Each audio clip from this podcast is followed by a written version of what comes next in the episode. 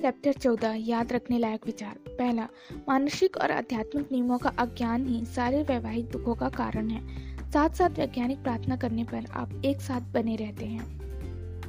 दूसरा, तलाक को रोकने का सबसे अच्छा समय विवाह से पहले है। अगर आप सीख लेते हैं कि सही तरीके से प्रार्थना कैसे करना है तो आप अपनी ओर सही जीवन साथी को आकर्षित करेंगे। तीसरा विवाह पुरुष और स्त्री का मेल है, जो प्रेम की डोर से आपस में बंधते हैं, उनके दिल एक होकर धड़कते हैं और वे आगे, ऊपर तथा ईश्वर की ओर बढ़ते हैं। चौथा चौथा, विवाह खुशी की गारंटी नहीं है। लोग ईश्वर के शाश्वत सत्यों और जीवन के आध्यात्मिक मूल्यों के ज़रिए खुशी पाते हैं। फिर पुरुष और महिला एक दूसरे की खुशी और सुख में योगदान दे सकते हैं।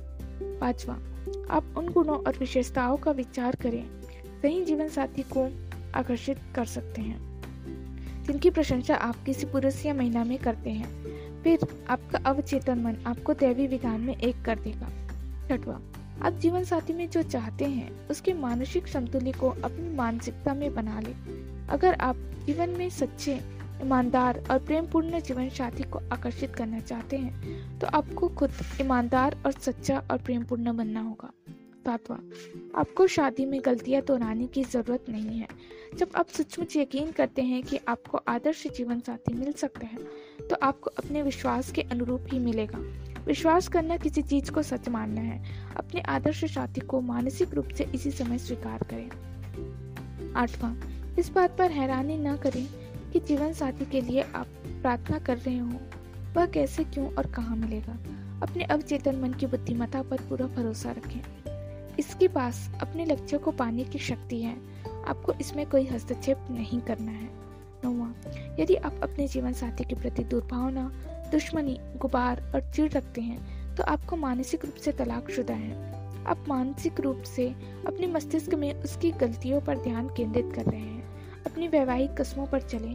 मैं जीवन भर उसे प्रेम और सम्मान करने का दावा करता हूँ। दसवां अपने जीवन साथी के प्रति डर के विचार रखना बंद कर दें। प्रेम, शांति, सद्भाव, तादाम्य के विचार रखें। आपका वैवाहिक जीवन दिनों दिन अधिक सुंदर और अद्भुत होता जाएगा। ग्यारहवा, एक दूसरे के प्रति प्रेम, शांति और सद्भाव प्रसारित करें। आपका अवचेतन मन इन कंपनों को पकड़ लेता है, जिससे आपसी विश्वास, प्रेम और सम्मान बढ़ता है। बारवा चिड़चिड़ा जीवन साथी आमतौर पर ध्यान और सम्मान चाहता है। वह प्रेम और स्नेह का भूखा होता है। उसके कई अच्छे गुणों की तारीफ़ करें। उसे ऊपर उठाएँ। उसे दिखाएँ कि आप उससे प्रेम करते हैं और उसकी सराहना करते हैं। तेरह जो जीवन साथी एक दूसरे से प्रेम करते हैं, वे शब्द, कर्म या मन में कोई प्रतिरोधी या दया रहित काम नहीं करते हैं। प्रेम वही करता है जो प्रेम होता है। चौदह वैवाहिक समस्याओं में हमेशा विशेषज्ञ की सलाह लें। आप दांत निकलवाने के लिए कॉरपोरेटर के पास नहीं जाते हैं। इसी तरह आपको अपनी वैवाहिक समस्याओं के बारे में रिश्तेदारों या दोस्तों से बातचीत नहीं करनी चाहिए। अगर आपको सलाह की ज़रूरत है तो किसी प्रशिक्षित सलाहकार के पास जाएँ। पंद्रह, कभी भी अपने पति या पत्नी को बदल कर दोबारा गढ़ने की कोशिश ना करें। ये प्रयास हमेशा मूर्खतापूर्ण होते हैं और सामने वाले के गर्व तथा आत्मसम्मान को खत्म कर देते हैं। यही नहीं, इससे द्वेष की भावना भी उत्पन्न हो सकती है। जो वैवाहिक संबंध के लिए घातक साबित हो सकती है। आपका दूसरा संस्करण बनाने की कोशिश करें। सोलह। एक साथ प्रार्थना करेंगे तो एक साथ बने रहेंगे। वैज्ञानिक प्रार्थना सभी समस्याएँ सुलझा देती हैं। मानसिक रूप से अपनी पत्नी की वैसी तस्वीर बनाएँ, जैसी उसे होना चाहिए। सुख खुशी, स्वस्थ और सुंदर। अपने पति को उस तरह देखे जैसा उसे होना चाहिए। सशक्त, शक्तिशाली प्रेम पूर्ण सद्भावनापूर्ण और दयालु। मानसिक तस्वीर देखते रहेंगे तो आप अनुभव करेंगे कि आपका वैवाहिक जीवन स्वर्ग बन चुका है, जो सद्भाव, शांति से भरा है। चैप्टर चैप्टर आपका अवचेतन मन और खुशी। अमेरिकी वैज्ञानिक, अमेरिकी मनोवैज्ञानिक के पिता पितामह विलियम जेम्स ने कहा था कि 19वीं सदी की सबसे महान खोज भौतिक शास्त्र में नहीं थी। सबसे बड़ी खोज आस्था से प्रेरित अवचेतन मन की शक्ति थी। हर इंसान में शक्ति का असीमित भंडार है, जो दुनिया की किसी भी समस्या को परास्त कर सकता है। सच्ची और स्थायी खुशी आपके जीवन में उस दिन आएगी, जब आपको स्पष्ट हो जाएगा कि आप किसी भी कमज़ोरी से उबर सकते हैं। जब आपको यह एहसास हो जाएगा कि आपका अवचेतन आपकी समस्याओं को सुलझा सकते हैं, आपके शरीर का उपचार कर सकता है तो आपको अपने सपनों से भी ज़्यादा समृद्धि दिला सकता है। जब आपकी अपने सपनों के साथ, के जीवन साथी से सगाई हुई थी तो आप बहुत खुश हुए होंगे। शायद आपको तब भी खुशी महसूस हुई होगी जब आप कॉलेज से ग्रेजुएट हुए हैं, जब आपकी शादी हुई हो या जब आपका बच्चा हुआ हो। या जब आपने कोई बड़ी विजय या पुरस्कार हासिल की हो, आप इसी तरह के दूसरे अनुभवों की सूची भी बना सकते हैं। जब आप खुश हों, बहरहाल चाहे ये अनुभव कितने ही अद्भुत हो, ये सच्ची स्थायी खुशी नहीं है, ये सारे अनुभव अस्थायी हैं। The book of pro proverbs जवाब देती है, जो भी ईश्वर में भरोसा करता है, वह सुखी है। जब आप ईश्वर अपने अवचेतन मन की शक्ति और बुद्धिमत्ता पर भरोसा करते हैं तो वे सभी क्षेत्रों में आपका नेतृत्व, नियंत्रण और निर्देशन करेंगे। तो आप संतुलित, शांत और आरामदेह हो जाएँगे। जब आप सबके प्रति प्रेम, शांति, सद्भावना प्रसारित करते हैं तो आप दरअसल अपने जीवन में खुशी की गगनचुंबी इमारत बना रहे हैं। आपको खुशी चुननी होगी। खुशी एक मानसिक अवस्था है। बाइबल में एक वाक्य है, इस दिन का आप चुनाव चुने कि आप किसकी सेवा करेंगे? इस दिन आप चुने कि आप किसकी सेवा करेंगे? आपकी खुशी चुनने की स्वतंत्रता है। यह बहुत आसान दिखता है, यह है भी। शायद इसलिए लोग खुशी की राह पर लड़खड़ा जाते हैं। वे खुशी की सादगी भरी कुंजी को नहीं देख पाते हैं। जीवन की महान चीज़ें आसान, प्रगतिशील और रचनात्मक है। वे कल्याण और खुशी देती हैं। सेंट पॉल आपको बताती है कि आप किस तरह सोचकर प्रबल शक्ति और खुशी का जीवन पा सकते हैं। आखिरकार भाइयों, जो भी चीज़ें सच हैं, जो भी चीज़ें ईमानदार हैं, जो भी चीज़ें न्यायपूर्ण हैं, जो भी चीज़ें शुद्ध है, जो भी चीज़ें प्यारी है, जो भी चीज़ें अच्छी है, प्रतिष्ठा की है, अगर कोई गुण है, अगर कोई प्रशंसा है तो उनके बारे में सोचें। खुशी कैसे चुने? इसी समय खुशी चुने। यह काम ऐसे करें, सुबह अपनी आँख खोलते ही खुद से कहें, दैवी विधान आज और हर दिन मेरे जीवन का संचालन करते हैं। सारी चीज़ें आज मेरे भले के लिए काम करती हैं। यह मेरे लिए एक नया और अद्भुत दिन है। इस दिन जैसा कोई दूसरा दिन कभी नहीं होगा। मुझे इस दिन भर दैवी मार्गदर्शन मिलता है और मैं अपने हर काम में समृद्ध बनूँगा। दैवी प्रेम मुझे घेरे हैं। मेरे चारों तरफ़ है और मैं शांति से हूँ। जब भी मेरा ध्यान अच्छाई और सृजनात्मक से भटकेगा तो मैं उस चीज़ के बारे में तत्काल सोचने लगूँगा जो सुंदर है और अच्छी है। मैं आध्यात्मिक और मानसिक चुंबक हूँ। मैं अपनी ओर उन सभी चीज़ों को आकर्षित करता हूँ, जो मुझे नियामतें देती हैं और समृद्ध करती हैं। आज मैं अपने सभी कामों के में अद्भुत सफलता पाऊँगा। निश्चित रूप से आज मैं दिन भर खुश रहूँगा। हर दिन इसी तरह शुरुआत करें। फिर आप खुशी का चुनाव करेंगे, खुश तथा प्रफुल्लित रहेंगे। उसने खुश रहने की आदत डाल ली। कई साल पहले मैं आयरलैंड के पश्चिमी किनारे पर काने मारा में एक किसान के घर लगभग एक हफ़्ते तक ठहरा। मेरा मेजबान हमेशा गुनगुनाता और सीटी बजाता रहता था। वह इतना खुशनुमा था कि मैंने उससे उसकी खुशी का राज पूछ लिया। यह मेरी आदत है, उसने जवाब दिया। जब मैं सुबह जागता हूँ और जब मैं रात को सोने जाता हूँ तो अपने परिवार, फ़सल, जानवरों को दुआएँ देता हूँ और अद्भुत फ़सल के लिए ईश्वर को धन्यवाद देता हूँ। इस किसान ने 40 साल से ज़्यादा समय पहले यह आदत डाली थी। जैसा आप जानते हैं, नियमित रूप से दोहराए जाने वाले विचार अवचेतन मन में पहुँच जाते हैं और आदत बन जाते हैं। उसने समझ लिया था कि खुशी एक आदत है। आप में खुश रहने की इच्छा होनी चाहिए। खुश रहने के बारे में आपको एक महत्वपूर्ण बात याद रखनी चाहिए। आप अपने मन में खुश होने की इच्छा सच्ची इच्छा होनी चाहिए। कुछ लोग इतने लंबे समय से तनावग्रस्त दुखी और निराश होते हैं कि अगर किसी अद्भुत अच्छी सुखद खबर से वे अचानक खुश हो जाएँ, तो वे उस महिला के प्रति की तरह प्रतिक्रिया करेंगे जिसने मुझे एक बार कहा था इतना खुश होना ठीक नहीं है। वे अपनी पुरानी मानसिक संरचना के प्रति इतनी आदि हो चुके हैं कि उन्हें खुशी सहज महसूस नहीं होती। वे अपनी जानी पहचानी तनावग्रस्त दुखी अवस्था में लौटने के लिए बेताब रहते हैं। मैं इंग्लैंड की एक बूढ़ी महिला को जानता हूँ, जिसे कई सालों से आर्थरासाइट था। वह अपने घुटने थपथपा कर कहती थी, मेरा आर्थरासाइट आर्थराइटिस आज बुरी हालत में है। आज मैं बाहर नहीं जा सकती। मेरा आर्थराइटिस मुझे दुखी कर रहा है। महिला की इस स्थिति के कारण उसके बेटी बेटी और पड़ोसी उसका बहुत ध्यान रखते थे। दरअसल इसी कारण वह अपने आर्थराइटिस को पसंद करती थी। वह अपने दुख को पसंद करती थी। अपने अवचेतन मन के स्तर पर वह खुश नहीं होना चाहती थी। मैंने उसे उपचार का एक तरीका सुझाया। मैंने उसे बाइबल की कुछ पंक्तियाँ लिख कर दी और कहा कि अगर वह इन सच्चाइयों पर ध्यान केंद्रित करे तो उसका मानसिक नज़रिया बेशक बदल जाएगा। उसकी आस्था और विश्वास उसे स्वस्थ कर देंगे। उसने इसमें दिलचस्पी नहीं ली। कई लोगों की तरह वह भी अजीब मानसिकता का, मानसिक चिंता का शिकार थी, जिसे वह छोड़ना नहीं चाहती थी। उसे दुखी और परेशान रहना पसंद था, या कम से कम उसे दुख से मिलने वाले लाभ पसंद थे। दुख क्यों चुनना कई लोग दुख को चुनते हैं और उन्हें यह एहसास ही नहीं होता कि वे ऐसा कर रहे हैं। वे इस तरह के विचार रखते हैं। दिन बुरा होगा। हर चीज़ गड़बड़ होने वाली है। मैं सफल नहीं हो पाऊँगा। हर व्यक्ति मेरे खिलाफ है। धंधा बुरा है और यह पहले से ज़्यादा बुरा होने वाला है। मैं हमेशा देर से पहुँचता हूँ।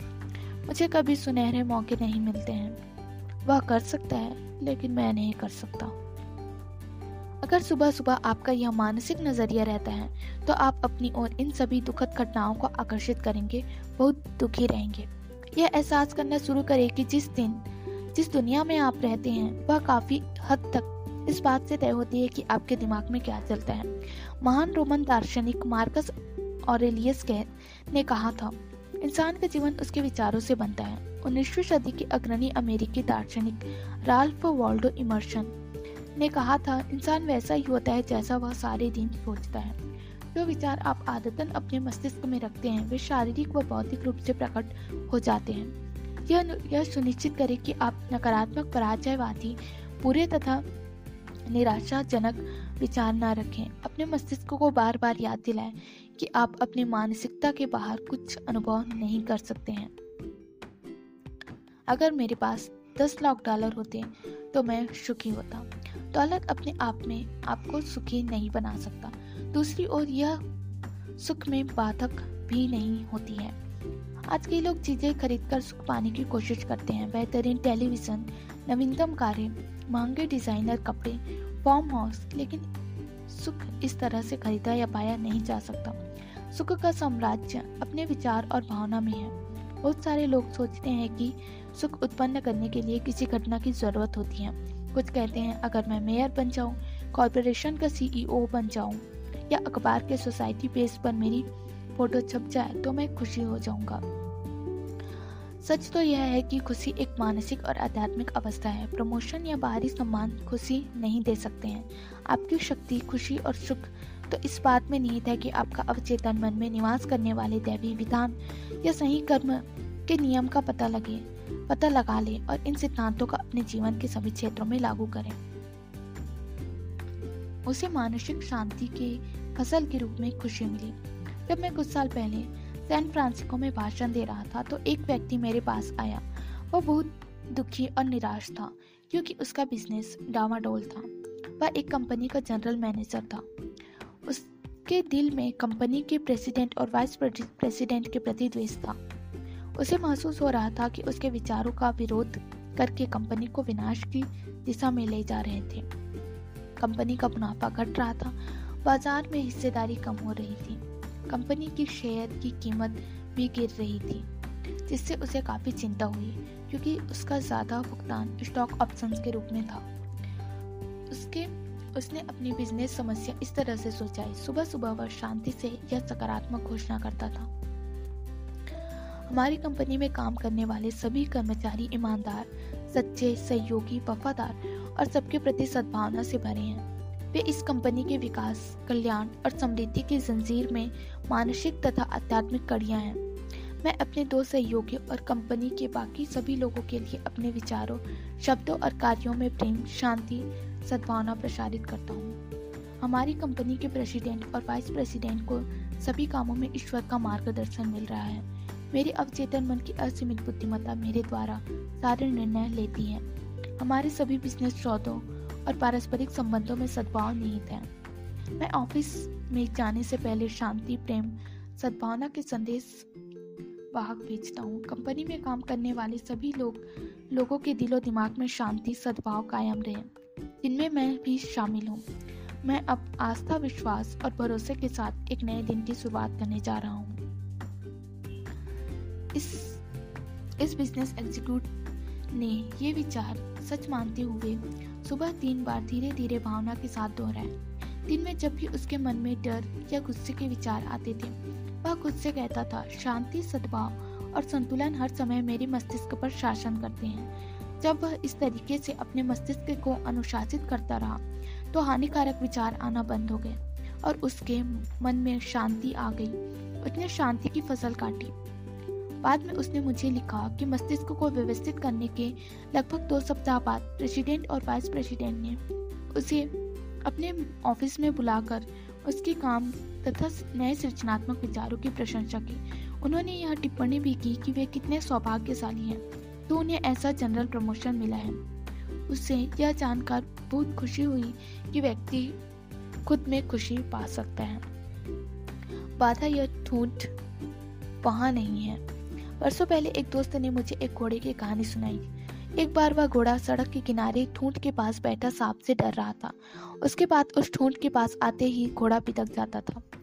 किसान ने ठूंठ को गोद उसे चला दिया। किसान ने ठूंठ को खोद, उसे चला दिया और उस जगह को समतल कर दिया। लेकिन इससे मदद नहीं मिली।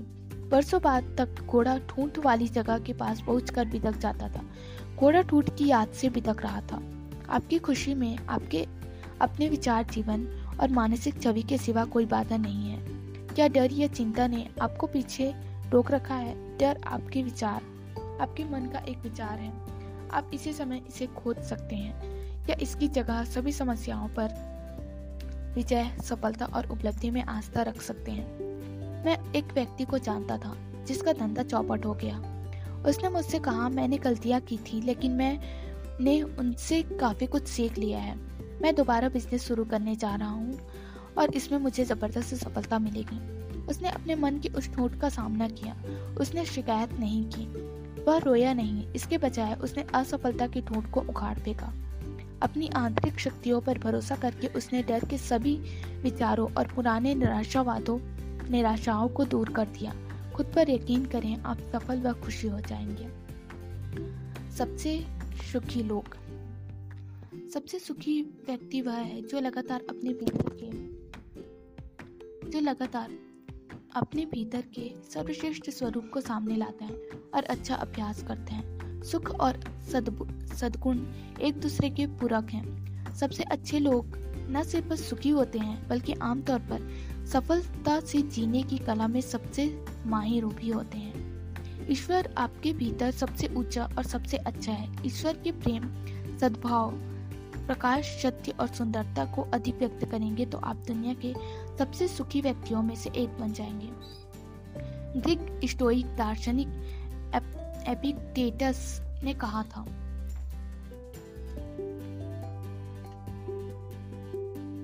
मानसिक शांति और सुख का बस एक ही रास्ता है। इसलिए इसे अपने साथ हमेशा रखें। तब भी जब आप सुबह जागे और पूरे दिन तथा जब आप सोने जाएँ, बाहरी चीज़ों से प्रभावित ना हो, बल्कि इन सभी को ईश्वर को समर्पित कर दें।